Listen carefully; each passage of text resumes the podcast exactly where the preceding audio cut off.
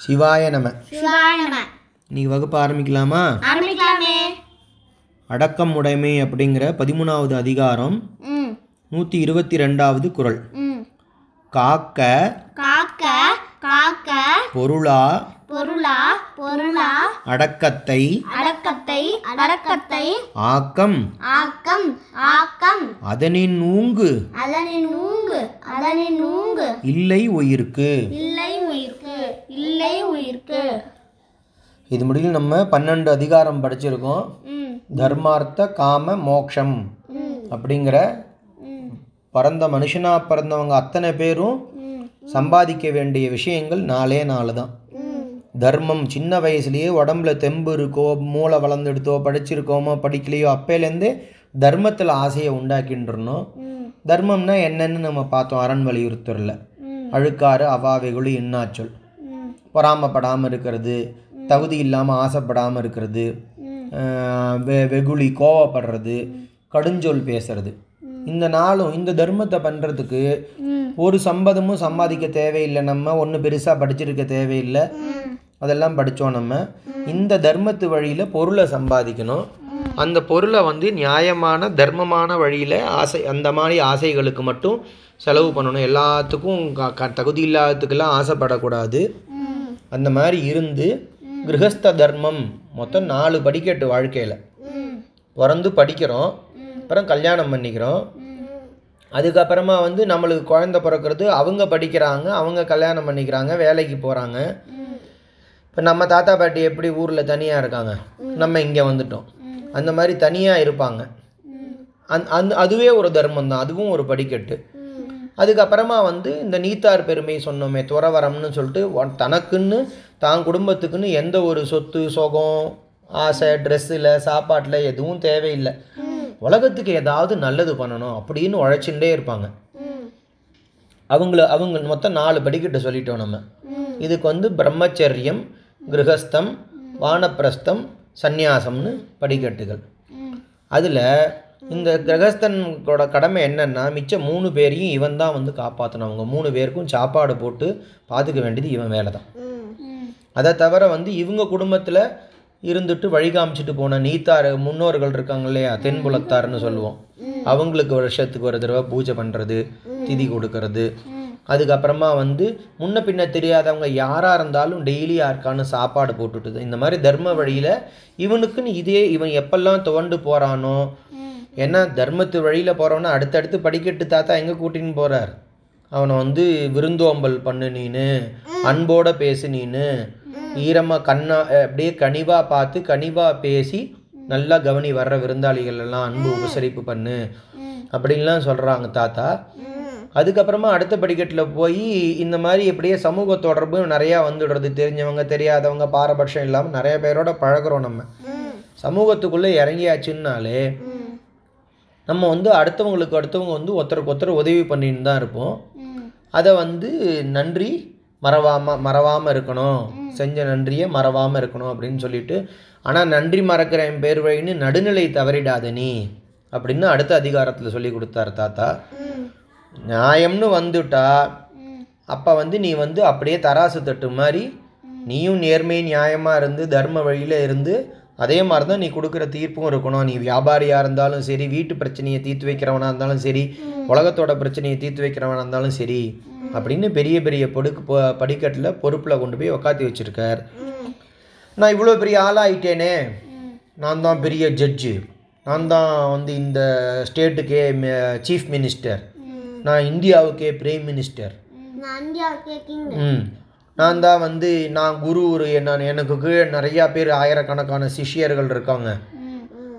நான் வந்து எங்கே போனாலும் எனக்கு நிறையா பேரை தெரியும் எனக்கு. நான் பணத்தை வச்சு எதனால சம்பாதிப்பேன்? ஏன்னா இப்போ அதெல்லாம் படிக்கட்டெலாம் தாண்டி வந்தாச்சு நம்ம. இல்லையா? அந்த மாதிரி இதில் எந்த ஒரு காரணத்தினாலையும் ஒரு நிமிஷம் கூட அடக்கத்தை விட்டுடாத அடங்கி என்னென்னதெல்லாம் அடங்கியிரு அடங்கியிரு அடங்கியிருன்னா? பெரியவா சொல்றது கேளு.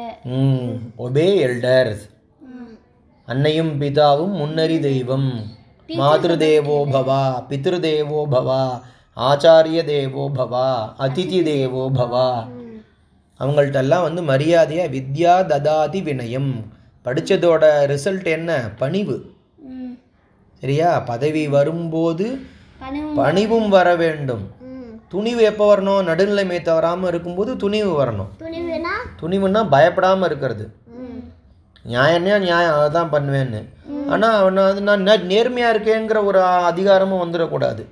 நான் தான் பெரிய நேர்மையான அதிகாரி அப்படிங்கிற மாதிரி. அதனால் அடக்கமாக இருக்கணும் பண்பாக இருக்கணும் பணிவாக இருக்கணும். வீட்டில் நம்ம வந்து அம்மா அப்பா சொல்கிறாங்க தோ டெய்லி வந்து என்ன மாஸ்க் போட்டுக்கோங்கன்னு நீங்கள் எல்லாம் சொன்னீங்க கவர்மெண்ட்டு சொல்லித்து டாக்டர்லாம் சொன்னாங்க. மீடியாலெல்லாம் நியூஸ்லெல்லாம் போட்டான். ஆனால் கேட்காம ஆட்டம் போட்டேன் நான். அங்கே மூச்சு முட்டுறது இங்கே மூச்சு முட்டுறதுன்னு அடங்க மறுத்தேன். என்ன பண்ணேன் மறுத்து அடங்க மறுத்தேன். நேற்றுக்கு போலீஸ் மாமா சட்டையை பிடிச்சி என்ன பண்ணிட்டாங்க? போட்டாரு ஃபைனை டூ ஃபிஃப்டி ருபீஸு டுமால். சரியா? அது கூட பரவாயில்ல. காசு இன்னைக்கு இருக்குது இல்லாட்டினாலும் அவங்க எப்படி இருந்தாலும் வாங்காமல் விட மாட்டாங்க தப்பு பண்ணிட்டோன்னு ஃபைன் போட்டு தான் போடுவாங்கன்னு வச்சுக்கோ. அந்த ரசீதில் என்ன தெரியுமா போட்டு கொடுத்துட்டாங்க? பல்லு ப பணம் கட்டின ரசீதில். மாஸ்க் போடலைன்னு போட்டால் கூட பரவாயில்ல. மாஸ்க் போடலை பொதுமக்களுக்கு இடையூறு அப்படின்னு போட்டார். அவமானம். அவமானம். மக்களுக்கு வந்து என்னால் வியாதி வரும்னு எனக்கு வந்து நான் என்ன ரெண்டு ஊசி போட்டுண்டு எனக்கு கொரோனா இல்லை எனக்கு கொரோனா வராது அப்படின்னு நான் என்ன சாமியா நான்? எல்லாரும் அந்த கொரோனாவுக்கு கட்டுப்பட்டுருக்கோம் இன்னைக்கு. பயந்துன்னு இருக்கோம் சாமி இருக்கு இல்லை மூட நம்பிக்கை அப்படி சொன்னவன் இப்படி சொன்னவன் எல்லாரும் இன்னைக்கு வந்து கையை ரெண்டு தடவை கொரோனாக்கு அடக்கமே இல்லை. ம். சரியா? அதெல்லாம் ரெண்டு ஊசி போட்டவொடனே தான் அடங்குறதுன்னு சொல்லிட்டாங்களே. அது கூட அடங்குறது. ஆனால் நான் அடங்காமல் நேத்திக்கு இந்த வீட்டில் திருந்தாத பிள்ளைய ஊர் திருத்தும்பாங்க. அந்த மாதிரி ஆச்சு நேத்திக்கு. அதைத்தான் தாத்தா வந்து இந்த அதிகாரத்தில் ரொம்ப முக்கியமாக நீ எப்பேர் ப பணத்தினாலேயோ பதவியினாலேயோ படிப்புனாலேயோ நடுநிலைமை தவறாமல் இருக்கிறதுனாலையோ அவனோட அறிவுனாலேயோ நீ பெரிய நீதிபதி. என்ன எப்படி இருந்தாலும் சரி. அடக்கம் வந்து எந்த ஒரு சின்ன குழந்தையா இருந்தாலும் அடங்கி இருக்கணும். இந்த தென்னை மரம் எவ்வளவோ மரங்கள்லாம் இந்த புயல் வந்தபோது மெட்ராஸில் மரம்லாம் டொம்மு டொம்முன்னு முறிஞ்சு விழுந்தது. வெள்ளம் வந்தபோது மரத்தெல்லாம் அடிச்சுட்டு போச்சு. டேபிள் சேரு கட் கட்டிலு காரு எல்லாத்தையும். ஆனால் இந்த புல்லுலாம் இருக்குல்ல? புல் அப்புறம் நாணல்மாங்க பெரிய புல் இந்த தர்பை எல்லாம் பண்ணுறோமே பூஜைக்கெல்லாம் யூஸ் பண்ணுறோமே அதெல்லாம் வெள்ளம் வரும்போது ம புயல் அடிக்கும்போது அடிச்சுன்னு போய்டுறதா அதை? ஏன்? குட்டியாக இருக்கு. குட்டியாக இருக்கிறது மட்டும் இல்லை தண்ணி வரும்போது அதோட பலமாக இருக்கிறவங்க யாரானு வரும்போது அது வளைஞ்சிரும். அது அடங்கிடும். சரியா? அதுதான் நேற்றுக்கு நம்ம கதையெல்லாம் பார்த்தோம். இந்த வ வசிஷ்டர் தாத்தா கதையை பார்த்தோம். எப்பேற்பட்ட இந்திரனா இந்த தேவர்களுக்கெல்லாம் தலைவனாக இருந்தாலும் மாட்டிப்பான் அப்படின்னு பார்த்தோம். அடக்கம் அமரருள் வைக்கும். யாகம் பண்ணும்போது பஞ்சேந்திரியங்களையும் கட்டுப்பாடோட வச்சிருக்கணும். பஞ்சேந்திரியங்கள்னா ஐம்பொறிகள் கண்ணு காது மூக்கு நாக்கு மெய்.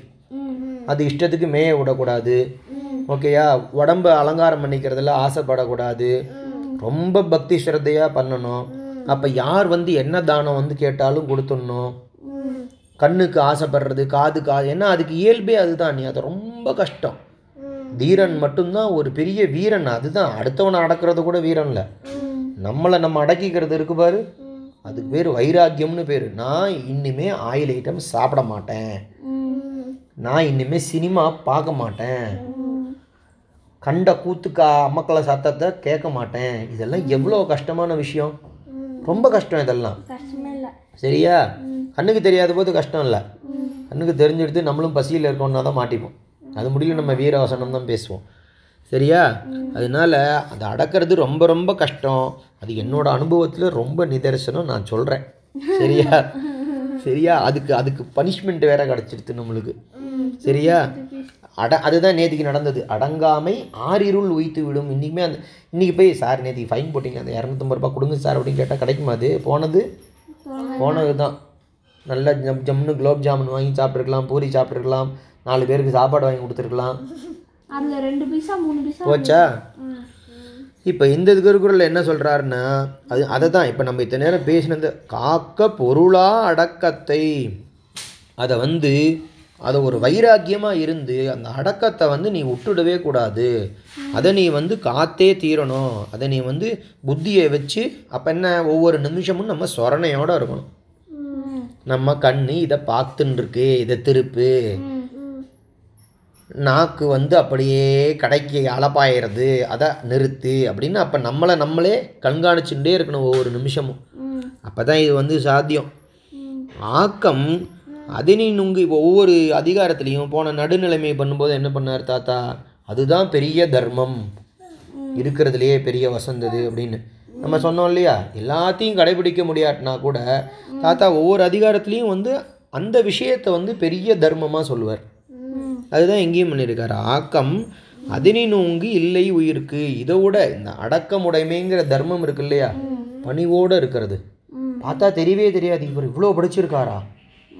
ஆனால் பார்த்தா அப்படிலாம் தெரியவே இல்லையே அப்படிங்கிற மாதிரி பேசினா இவ்வளோ விஷயம் சொல்கிறாரே நிறைய நல்ல நல்ல விஷயம்லாம் சொல்கிறாருன்னு அவர் பேக்கு கொஸ்டின் கேட்டு பதில் வாங்கும்போது தான் தெரியும்.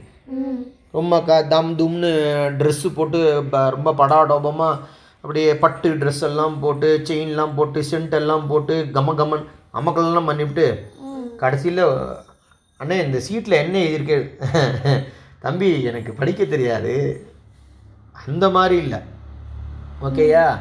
அந்த மாதிரி அந்த மாதிரிலாம் இல்லாமல் படிக்க தெரியாத மாதிரி இருப்பார். ஒரு ப ஒரு காடு கிராமத்துலேருந்து வந்த மாதிரிலாம் இருப்பார் ட்ரெஸ் எல்லாம் முக்கியத்துவம் இல்லாமல் ஆனால் ப அப்புறமா காளிதாசன் அப்படி தானே இருந்தான் அம்பாலோட ஒரு பெரிய புலவன். சரியா? அவன் அதுக்கப்புறமா பேசும்போது தான் தெரிஞ்சுது அவனுக்கு அவ்வளோ விஷயங்கள் தெரிஞ்சிருக்கு. அம்பாள் ஆஸ் ஆசீர்வாதம் பண்ணியிருக்கான்னு. அதனால தான் சொல்லியிருக்காரு தாத்தா ஆக்கம் அதோட தர்மம். அதனின் நோங்கு அதனின் நோங்குன்னா அதை விட மேலா. இல்லை உயிருக்கு யாருக்குமே இதோட பெரிய தர்மம்ங்கிறதே இல்லை அப்படின்னு இந்த திருக்குறளில் சொல்லியிருக்கார். காக்க பொருளா அடக்கத்தை ஆக்கம் அதனி நோங்கு இல்லை உயிருக்கு. இன்னைக்கு பாடத்தை நம்ம இங்கே இதோட முடிச்சுப்போம். ஜெய் ஸ்ரீராம்.